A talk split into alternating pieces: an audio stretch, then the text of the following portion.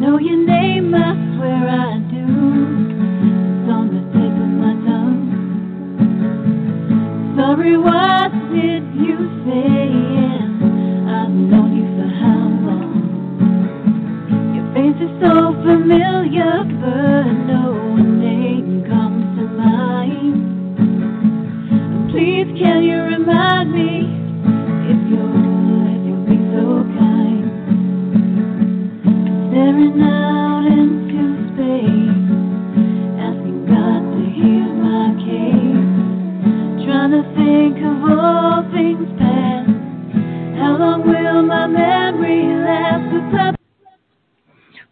everyone. Welcome to Alzheimer's Speaks Radio. I'm Lori La Bey, the host and founder of Alzheimer's Speaks. I'm thrilled to have you with us today, and I'm happy to be back on Blog Talk Radio. Before we get started um, with our show today, though, I always get new listeners, and so people are always asking, what exactly is Alzheimer's Speak? What do you do?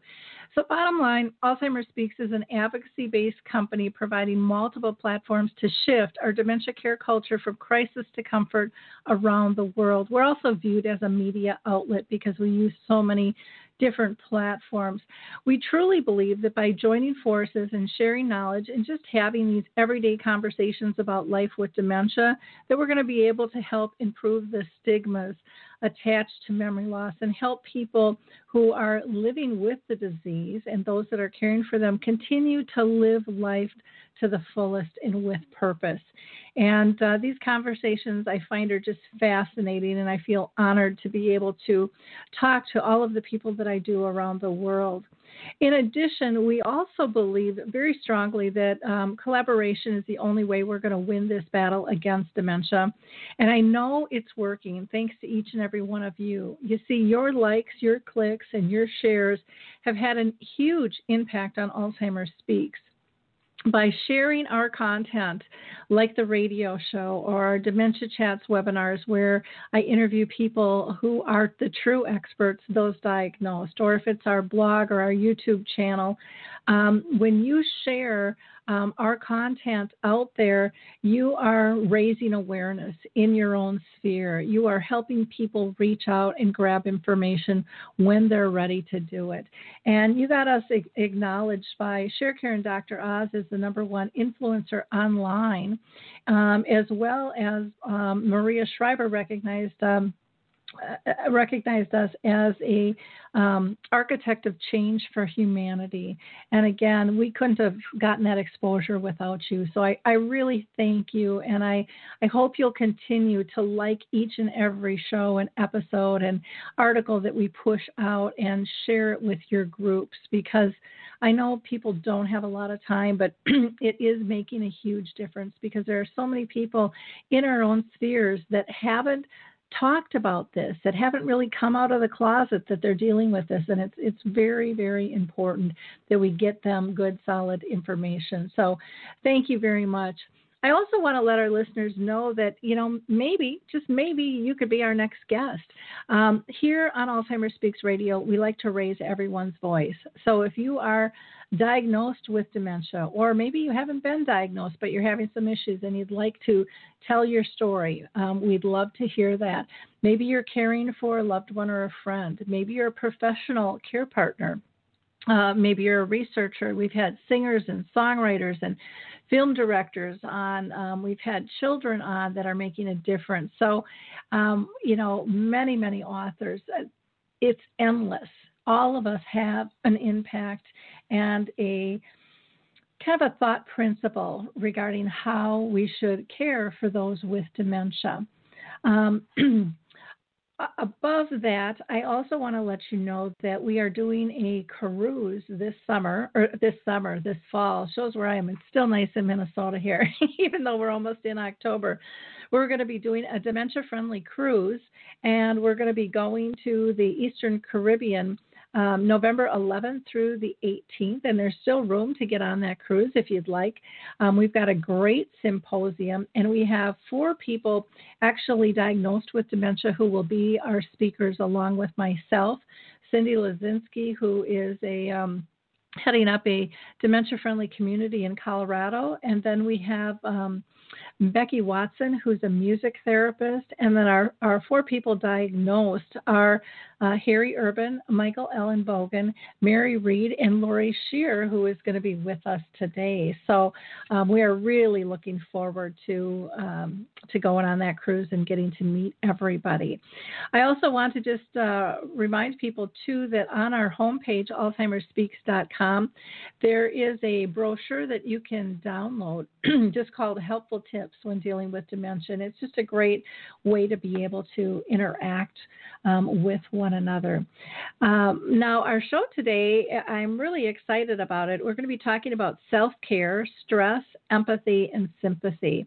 And we are so lucky to have Dr. Arthur Sarah Ciaramicoli with us, who is a licensed clinical psychologist who has been treating clients for more than 35 years. He is a contributor to the Creative Living Foundation and was the former chief medical officer at soundminds.org. Uh, and he is also in private practice. We're going to call Dr. Uh, Ciaramicoli Dr. C just for ease, um, so we're not tripping over my own lips here and uh, he's given us permission to do that. Um, basically, Dr. C has been on the faculty of Harvard Medical School for several years as the chief psychologist um, at the Metro West Medical Center and director of the Metro West Counseling Center and the Alternative Medicine Division of Metro West uh, Wellness Center. And um, that's in Massachusetts.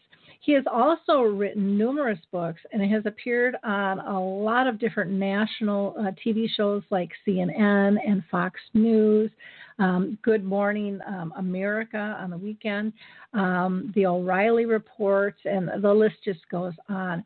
His latest book, which we're going to be talking about today, is called The Stress Solution Using Empathy and Cognitive Behavioral Therapy to Reduce Anxiety and Develop Resilience. Um, and the book was just recently published in China as well. So, welcome, Dr. C. I, I can't wait to talk about this book. I think this is a critical thing that the whole world needs right now is to reduce our stress. Let's see, we are having a little difficulty, so let me see if I can get them on here. Dr. C, are you with us? I'm with you. Can you hear me? Yep, I can now. So okay. that was technical error on my behalf. So I will take full responsibility for you're, that you're one. you're forgiven. well, I am, like I said, I'm really excited to talk about your book. I'm going to um, just give a brief introduction of Lori Scherrer, um, who I just uh, so highly respect, and she's going to be my co host today. Lori is one of our Dementia Chats experts, and she's been living with dementia, and um, she will just add so much value to this conversation. So, Lori, if you want to tell people a little bit about yourself, that would be fantastic.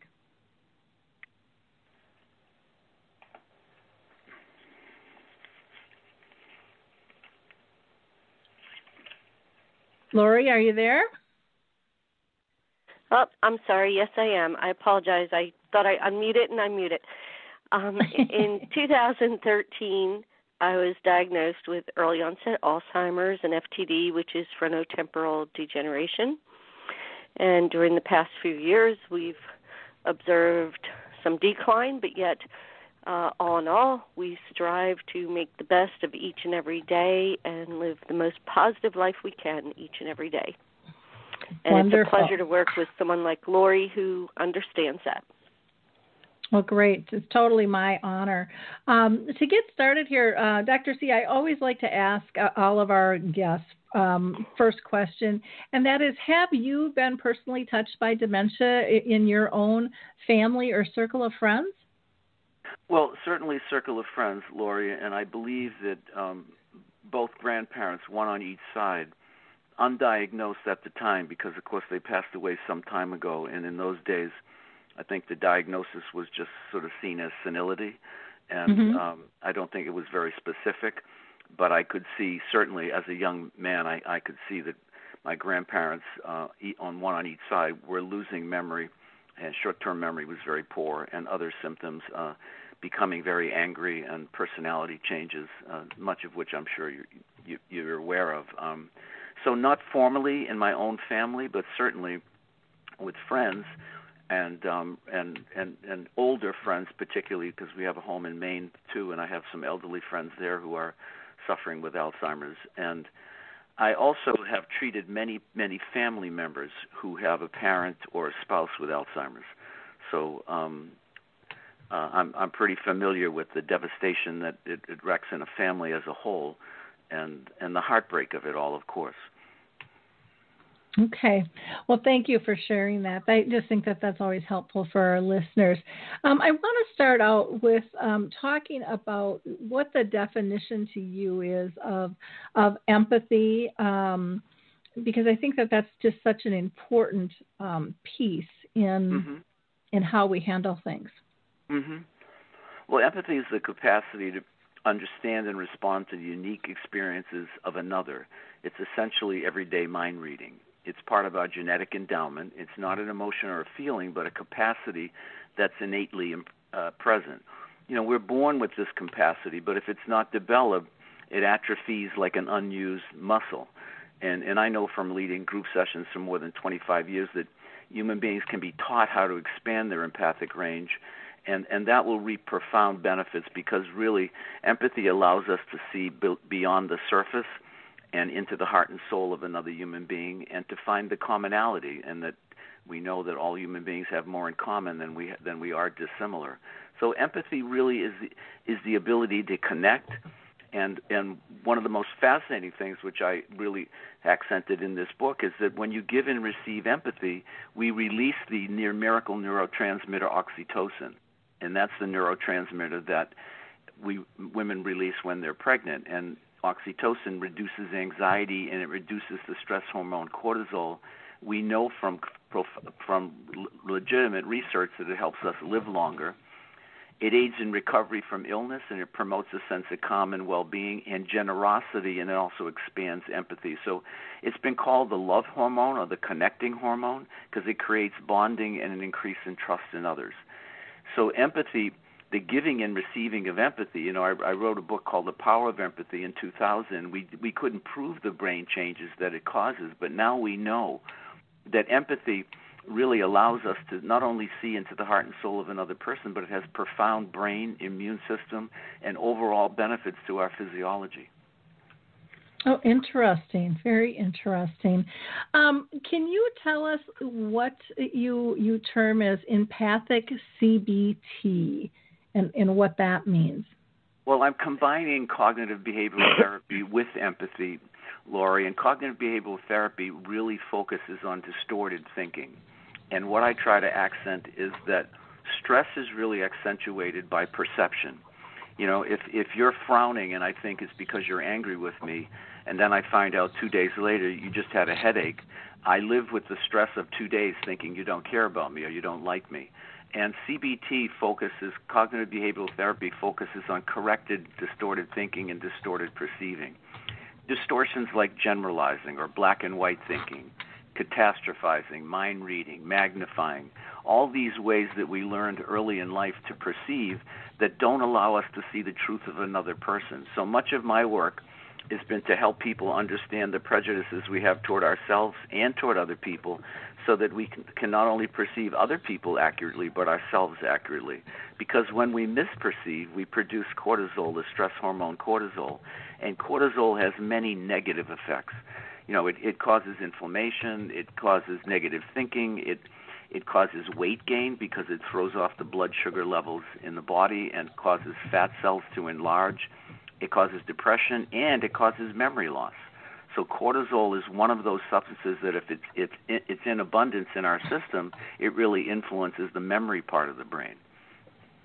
Okay, interesting. Lori, any comments on that? I'm I'm just curious, Dr. C.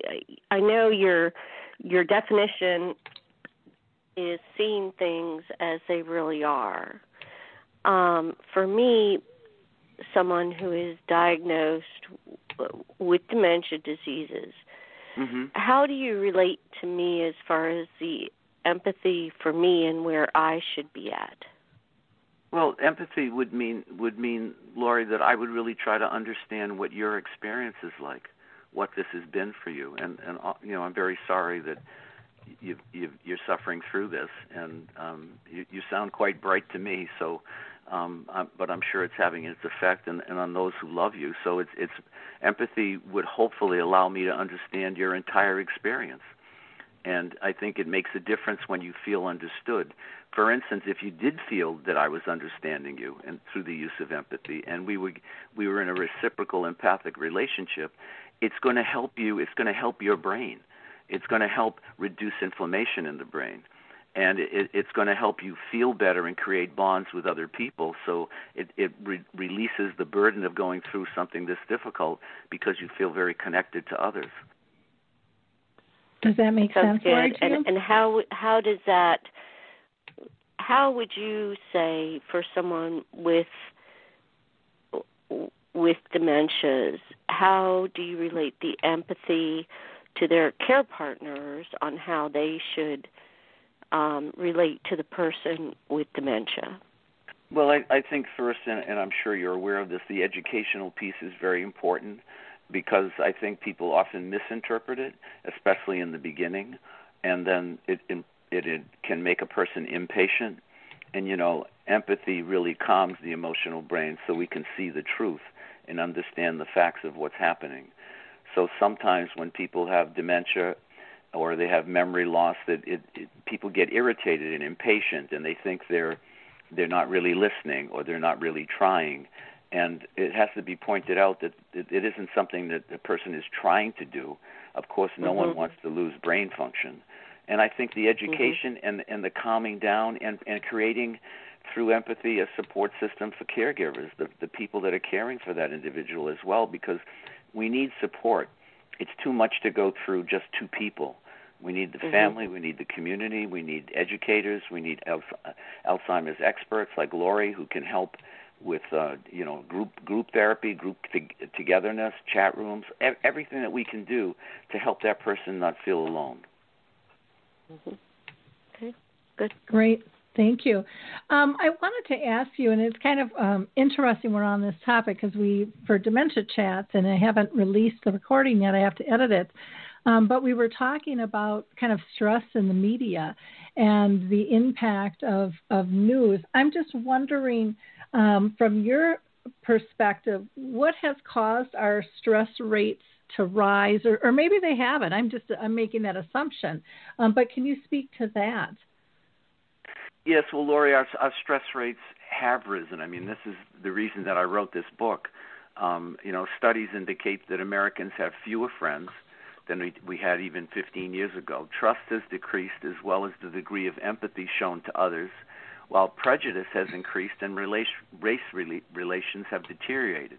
And half of Americans lie awake at night due to job stress, and three quarters indicate they suffer from emotional or physical stress daily.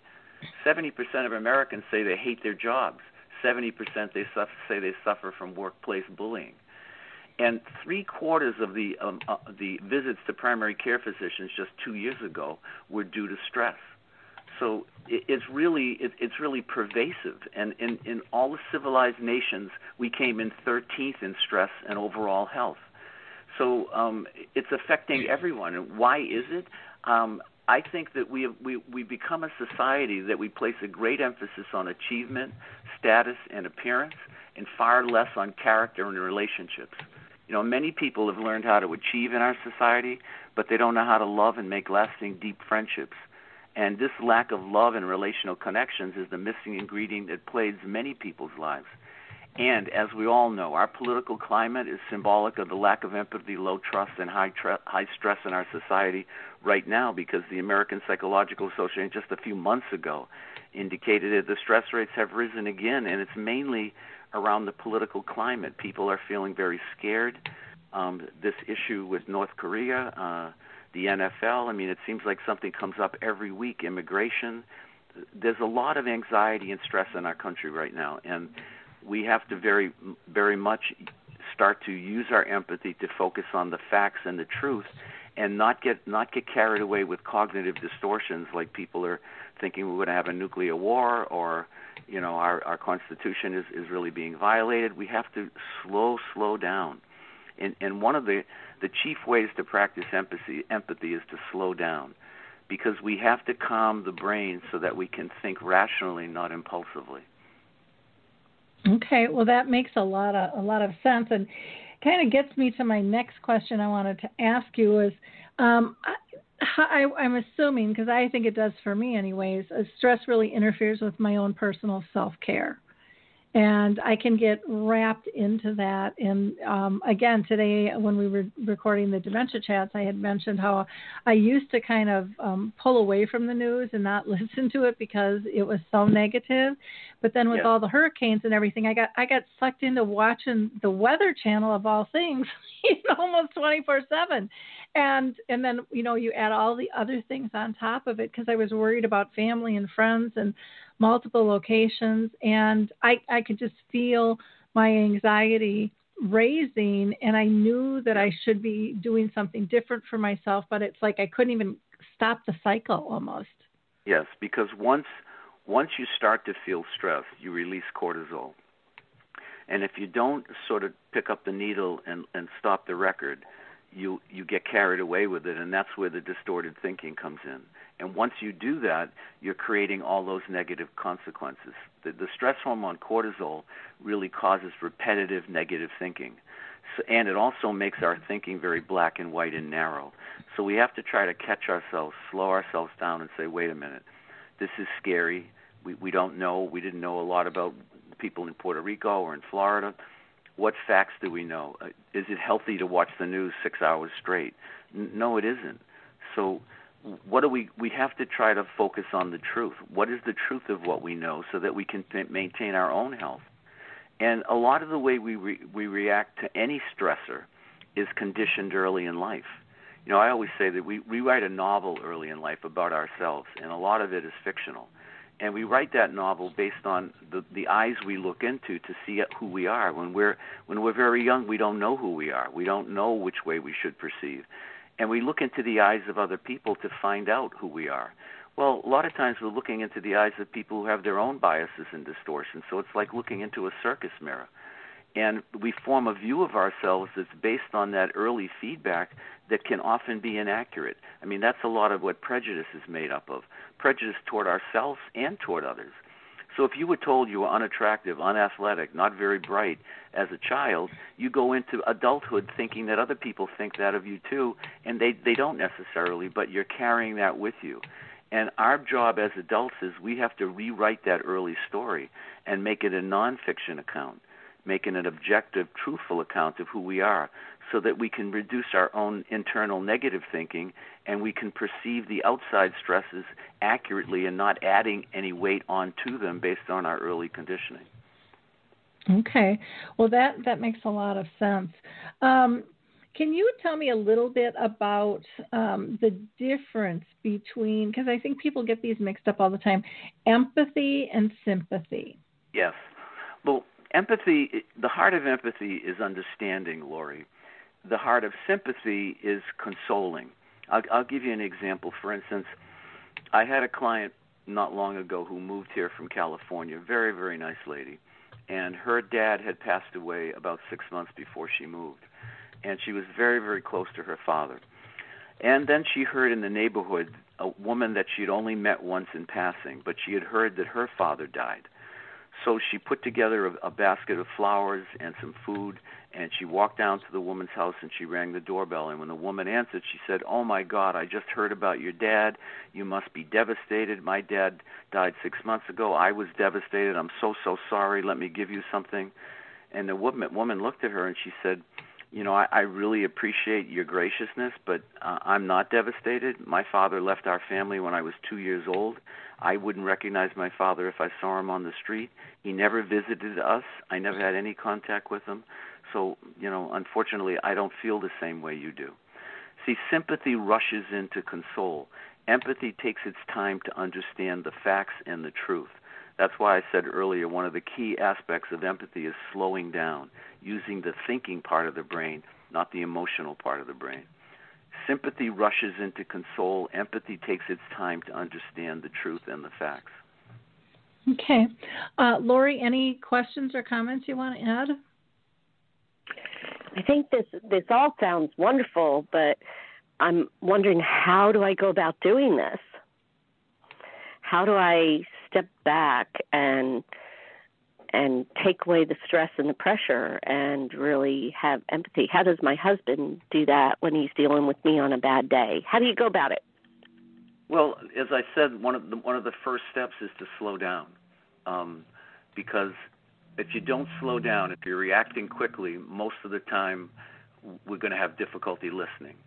I mean, and when we're reacting quickly, we're, we're seldom present in the moment, and and you know a lot of times when we're listening we're not really we're we're not really focusing on what we're hearing we're reloading. One one of my patients says he's always reloading. He's trying to he's figuring out what to say or how to solve the problem while the other person is talking. So you know the listening piece is very important and the slowing down to listen is very important.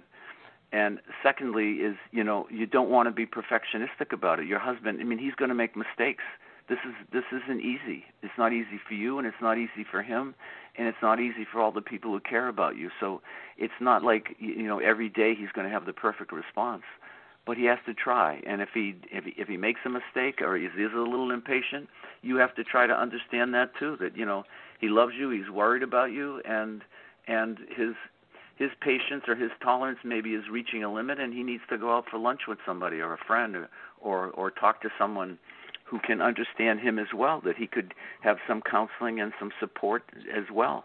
I mean, that's what peer groups are for. That's what even you know, uh, like someone like myself, I, I work with a lot of people that are going through this to try to help them. And we have family meetings. Sometimes I meet with individuals. You need a support system, but sometimes both parties need a break from each other because it's just too much. The burden is too heavy for either of you. Well, and I would like to just add in that I think a lot of times um, when it comes to someone being ill and someone someone caring for another, um, that the break is only needed one way, and I and I agree with you. I think both sides need the break um, because we can we can drive each other crazy no matter who we are, no matter what position we're in, and um, I, and I, I think that that's a real important thing for the audience to understand is nobody wants to be tied to somebody 24/7. We we want our freedom in our thought process and and sometimes just our alone time. Um, you know, our downtime. And um, I think that comes on both sides. Again, every everyone is an individual. Lori, what are your thoughts on that? I agree. I think we we mm, we do need some downtime. I need time to listen to my music and get away. Um, and sometimes a, a very tiny disagreement or misunderstanding can totally impact my my symptoms. Um, so getting away from each other, stepping away, and just um, taking time to take a breath and and empathize, figure out what could I have done different and what happened here. It, it is very important. It's extremely important. Um, just as it's important for me to have my music to help my head relax, um, it's also important for him to be able to have space to take a breath. Mm-hmm. Mm-hmm. Yeah, and and I think this is good information for all of us, no matter what our situations. It it applies to all of us. One of the things that I think um, people struggle with is getting rid of kind of old negative story patterns that play out in our mm-hmm. head and mm-hmm. um, i know for for many and, and myself at times too i can get roped into old negative self talk um, mm-hmm. and, and what do you recommend to to stop that? Well, I have a chapter in the book, uh, Lori, on self-talk because I I agree with you. It's critically important because the way we talk to ourselves makes a brain change. I mean, if you're talking negatively to yourself, you're again you're going to reduce you're going to produce stress hormones that are then going to influence your mood, and then you're not going to feel very tolerant or you're not going to be very easy to be with. So the way we talk to ourselves is important to recognize and to have help knowing what the truth is. And we can't do that alone. We're all too subjective. So first of all, it's it's trying to un, it's trying to record. That's why I wrote this book to be more of a workbook. At the end of each chapter, I ask people to jot down some comments and answer certain questions so that you can become more aware of your own self voice and the records we repeat to ourselves each day. The more we're aware of it, whether you know your record, your internal record is different than mine, is different than Laurie's. So when you know exactly what it is, because we've repeated these things since we were children to ourselves, we can then sort of pick up the needle and stop the record instead of playing all 23 songs. And we need help to have get feedback from other people, objective objective feedback from people we trust and consider rational to find out what the truth is about these negative things we do say to ourselves. Because when our when our perceptions are distorted about ourselves or someone else, stress becomes a likely byproduct. And when you're suffering with these kind of organic illnesses, you, you can't afford additional stress. So, you know, one of the greatest achievements our minds can accomplish is the ability to perceive others and ourselves accurately, and that's where empathy comes in. So we have to we have to realize that we can never really know ourselves accurately just by ourselves. We created a story early in life, just like you said, but we have to unravel that story and edit the book, and it takes time. But you have to really be committed to taking in what you hear from other people, plus and minus, to find out who we truly are. Our responsibility as adults is to rewrite that story. Because if we don't rewrite that story, we have sensitivities that we carry into these difficult times. For instance, say that I'm extremely sensitive, and if and, and if my wife has early stage Alzheimer's and she forgets something and she forgets to turn off the stove, I'm overreacting and and I'm I'm being very sensitive about it because I feel like she wouldn't take my she wouldn't take my feedback and I told her not to use the stove and now I'm angry with her and I'm hurt and slighted. That's all about my past. It has nothing to do with her. So we have mm-hmm. to know what our past sensitivities are so that we don't overreact in the present because sometimes you know if if you know if you understand the condition and you understand yourself and you've come to terms with yourself then you kind of let it go. You don't make a big deal out of it. You don't make a big deal out of nothing. Okay. That um that makes sense to me. Um can you uh talk a little bit about you had mentioned um kind of a prejudice being a cause of stress um, in your talk, and, and if so, can you tell us a little bit of, of how that how that comes about? Well, you know, I was very glad that my publisher allowed me to write a, a chapter on prejudice in this book because it, it really is it really is the heart of what I do against prejudice towards yourself and others. And the the people don't understand, I think, often that when we encounter someone we have an inherent prejudice against, whether it's conscious or unconscious, we begin to experience a de- degree of stress. And when we're stressed, we release the stress hormone cortisol, which limits our capacity for empathy while also causing that repetitive negative thinking that I talked about earlier. So if you have prejudice against several types of people, it's likely that your cortisol levels will be consistently high. And what's that going to do? It's going to break down muscle tissue, cause flabbiness, depression, anxiety, weight gain, all those negative think, uh, those negative consequences that I mentioned earlier. So prejudice is not even healthy on a physiological level. It's not even healthy on a brain level. So when we're stressed and we produce more cortisol, we are because we don't feel comfortable with that person, we have to sort of slow down and say, do I even know this person? One of my clients took took the train from Boston to New York with his three young children and his wife, and a man was sitting behind him who and he had on garb that he my my client he didn't really say what he what he had on but it looked he said he looked like a muslim to me. He had something around his head and and i started to perspire. And one of the fellow in, in one of my group sessions said well why were you perspiring? He goes oh i just thought about terrorism. And he he was getting really anxious. And then he got off the train and he was scurrying to a, to get a cab for his children and his wife. And the fellow who he thought was a terrorist tapped him on the shoulder and he said your daughter dropped her doll and he had gone about 30 yards out of his way to catch up with the the fella to give him to give his to give him the doll that his daughter had left on the train. And he said there I went overreacting again and I realized that I produced a stress response and it was based on my own movie my own movie in my mind that really wasn't happening in reality. Oh wow. That's interesting um how that how that all comes into play, and um, I, I, do think that it's a very important factor um, to be able to talk about. So I'm I'm glad too that they allowed you to put that in in your book. Um, Lori, any comments on that? Yeah, you know, actually, I, Dr. C, I really appreciated what you say. Said, um, I used to in my previous life. I was very into training and in particular sales training, and I really enjoyed Tony Robbins.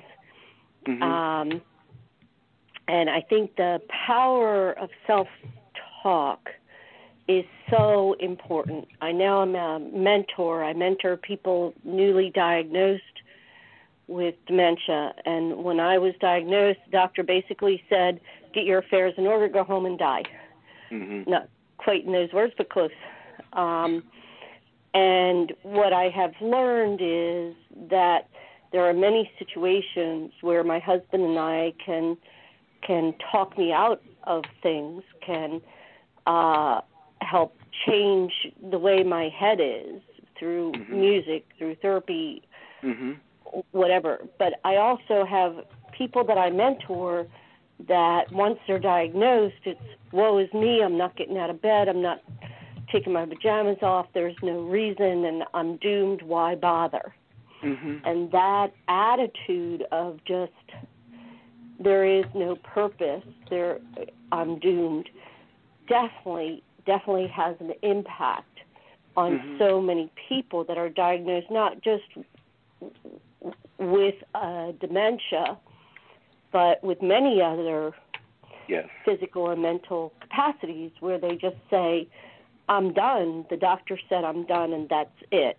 Mm-hmm. And I I am totally in agreement with self talk is such an important aspect of keep yourself moving, keep yourself going. Um, yes. I was diagnosed in August of 2013, and the doctor didn't think within a year I may know my relatives. And I'm still going, and I'm Lori. I think you can say I'm going pretty strong. you sure um, are. You sure are. Well, you certainly but sound. I, I do sound think a lot of that is the self-talk. You certainly sound very strong and very clear-minded, and sure, I mean the way you talk to yourself is going to make this worse or better, because I, I think what's very important for everyone to realize is that every thought we have has a neurochemical correlate. If I call myself stupid, I change my brain chemistry if I have an understanding self voice, I keep my brain st- my brain my brain chemistry balanced. If if it's overly permissive or overly punitive, I throw it off. I produce different brain chemicals that can have a very negative effect on my health. So, no matter what we're struggling with, we can make it worse or better. It's not over. I remember once my my uncle who was told something similar to what you were told, Lori, and uh, he was told to get his things in affairs, uh, get his affairs into order, and go to Vegas. Is that's what his doctor told him. And seven years later, he came in and he made an appointment with this doctor. And he walked in and he said, and the doctor looked very surprised because he had not seen him since then. He had changed physicians. And he said, I just wanted to come back to tell you something. And he said, "What?" He goes, um, uh, "I never paid you my copay from the last session." He said, "How come you didn't pay the copay?" He said, "Well, you told me to go spend everything I had, and here I am alive seven years later." He said, "I think you ought to be a little careful to the information you give people, because you you were giving me a, a lack of hope and despair, and thank God that I had a wife and son who gave me the opposite." He said, "Because here I am talking to you seven years later. You told me that I, it was it was over." And I guess that there is some mystery to this as well, right? Yeah, definitely. And I, I think that that's, you know, we hear this a lot from people with dementia, and I'm sure it happens with other diseases as well. But that that lack of hope and connectiveness is is so huge, and um, you know, people, if they're a professional or not, we all just need to watch our words and um, understand the impact that we have on one another. I think much more closely and and really take that job very seriously instead of being so I don't know what I would term as self-involved um, and and not paying attention to others that we're engaging because uh, yes. we can do a lot of damage. And that kind of gets me to um, my next question I wanted to ask you is what do you think is missing in our society that there are so many people that feel unsatisfied, you know, with their lives? I, I think, Lori, that, that we we have placed far, far too much emphasis on achievement, status, and appearance, quite frankly, and, mm-hmm. and far less on character and relationships. I, I think um, people from all walks of life are discovering that what they thought would bring them happiness is, is really a myth. I mean, the idea that if you look if you look perfect and you have enough money, you're going to find all the love in the world is just mythical. It's not true. If you don't know how to connect with other human beings, if you don't know how to use your empathy to see into the soul and the heart of another person, if you don't know how to truly listen and create that deep connection with other people and have friends that really go throughout time with you, um, you're not going to be happy. You're not, mm-hmm. you know, love, love, that kind of love that people are looking for. They don't realize it, but they think that through appearance and achievement, you're going to find it. You know, it's all, it's all a byproduct of giving. It's a byproduct of giving. We know people that are giving are 12 times more healthy and with all kinds of illness, with all kinds of illnesses than people who aren't. People who are self-absorbed. And right now, we've been in a much more self absorbed society. Narcissism is up, empathy is down. Mm-hmm. And we have to get back to the basics that if you want to have love, if you want to be loved and respected in life, look, it's fine to achieve. We're on we're on a radio show together. We're achieving. We're we're we're trying to educate people and help them. So there's nothing wrong with achievement. That's a great thing. But if you think achievement alone and the way you look uh, just in and of itself is going to bring you love and respect, you're going to end up depressed. I mm-hmm. see people in their 50s and 60s who have more money than God, and they come to see me because they don't know what else to do. One of my clients is a wealthy CEO, and he said to me last week, I don't know why I need to always be busy, but I don't know why. And I said, I know why. Because if you slow down, you have to, all the thoughts that you've been running away from all your life are going to come to the forefront. Yep. And you know, and what kind of partner does he make? He's always busy. He's always on his phone. He's always on his laptop. He's always going out to dinner with clients, and his wife is is leaving him, and he's surprised. He goes, "Poor economic choice." That's what he said to me on her part. I said, "I don't think she's thinking of, of of economics right now. Maybe she's thinking of being happy." And happy yep. happiness is a byproduct of giving. It's not something that you can pursue directly. Mm-hmm. You give to other people. You have empathy for other people, and they for you, and you will you you change your brain chemistry. Mm-hmm. You're going to be happier. Yeah, and doesn't the world need more of that? Boy, oh boy. Um, you know, you talk about giving, and um, I think wrapped into that is is the whole piece about being authentic in terms yes. of who you are. Would you agree with that? Yes, I you know I have as you know I have a chapter on authenticity and giving because I think those are two critical pieces of of of being healthy. You know, if if you have to live a life of pretense and you have to try to live up to somebody else's image of what you you think they want you to be or you think what's acceptable, it's a burden and you can't relax within yourself. And to some degree you feel like you're a fraud because you know you're only acting. I'm only telling you what you want to hear because I'm trying to get you to like me. But what kind of relationship is that? What kind of friendship is that? I have a friendship with you because I'm I'm doing what I think is pleasing to you, but I'm but I'm not really being myself.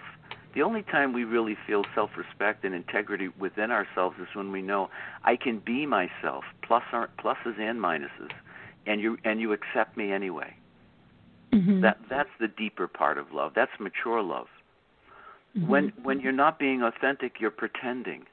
And pretense is a burden. It takes an enormous amount of energy.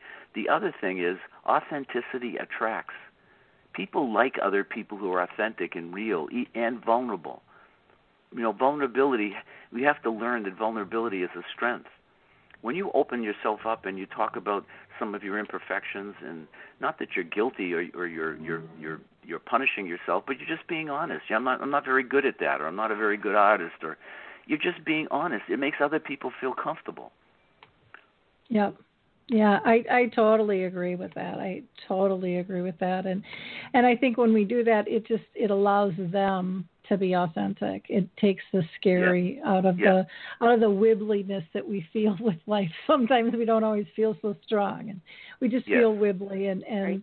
and it's okay to be wibbly. It's okay to to not, you know, feel solid. And none of us are going to be all the time and you know, mm-hmm. to me it gets back to that whole yin and that yang that you know you yeah. can't be happy without sad you you know you you That's you right. have to have that swing in order to be able to figure out where where do you sit in the pendulum yeah. otherwise you turn into a stepford wife and you know they weren't all that happy they had a smile on their face but, but that was about it so yeah yeah um, yes I, I, I i fully agree life Kahlil Gibran said that life is and and I think that's what it is. And you know, the Buddhists talk about that as well often about how you, you through through your suffering you learn what happiness is.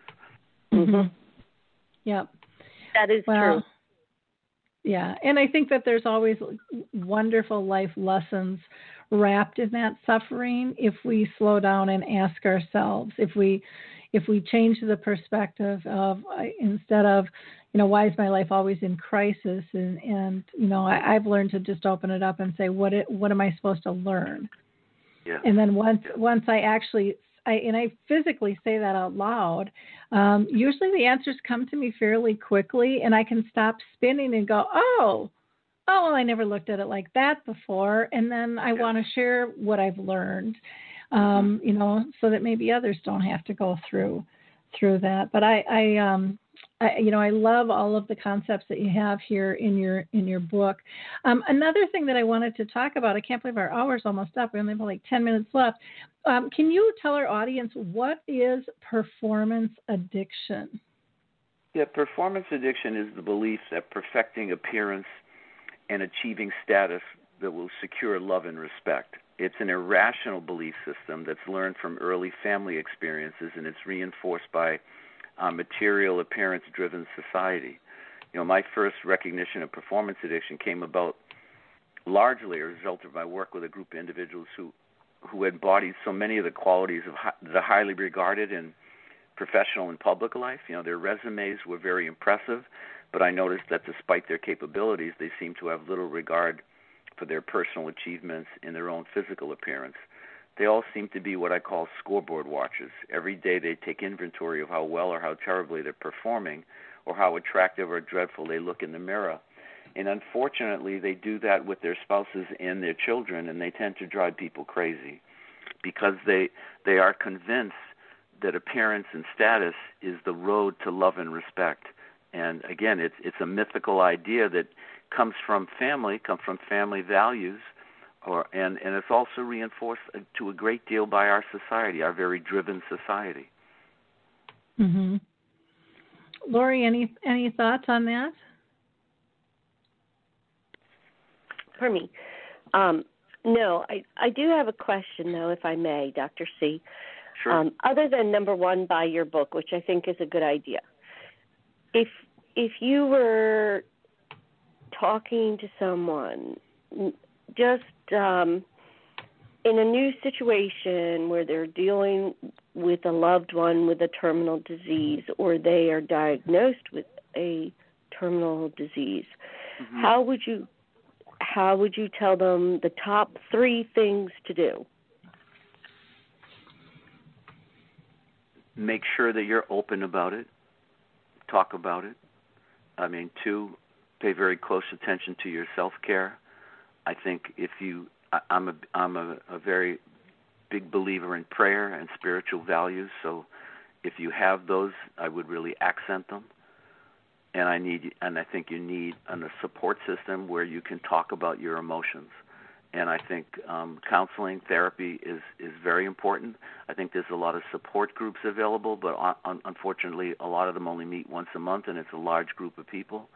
So I think having a person that you can talk to one on one, a professional who has worked with people with terminal illness, and also who can work with your family, would be an, a very important guide to go through the process with.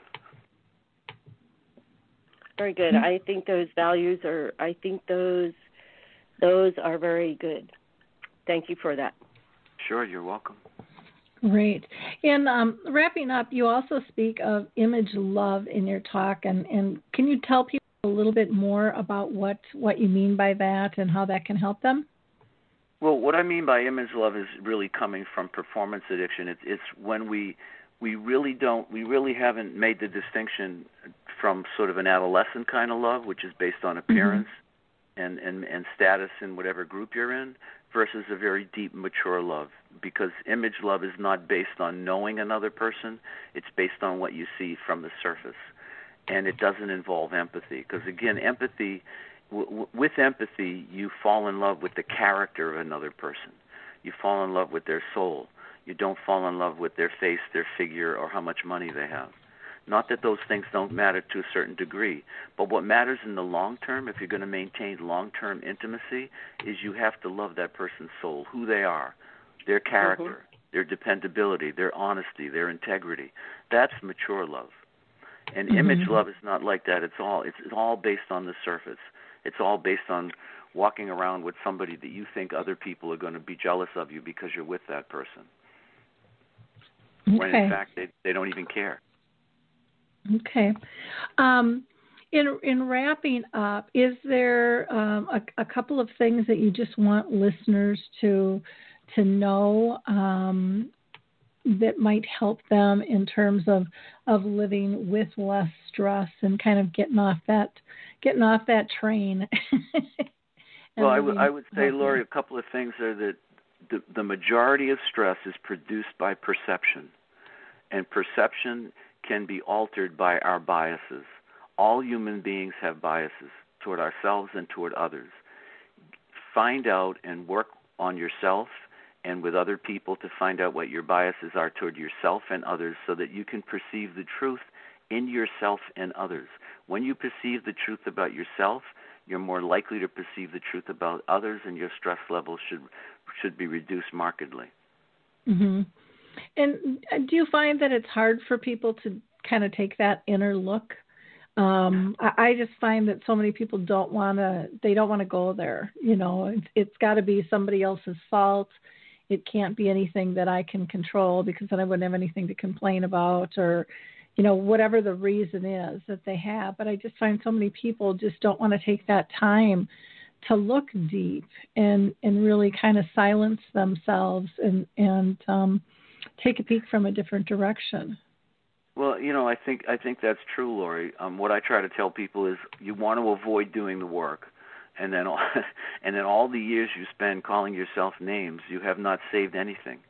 You know, all you've all you've done is cause yourself more stress and anxiety. And if you had taken that energy and rewritten your story and focused on rewriting your story, you'd be a much happier human being, and the people mm-hmm. around you would be much happier with you. Mm-hmm. So you're going to expend the energy one way or the other, either negatively or proactively and positively. Okay. That that makes sense. That makes sense. Well, yep. this has just been a wonderful conversation. Lori, any other um, comments or questions that you have? No, just I I totally agree with that. Um, I was a career person. I was used to working 60, 70 hours a week um, loved my family but did not have the time for them. And then when suddenly I could not work, I actually made time to smell the roses and see things around me.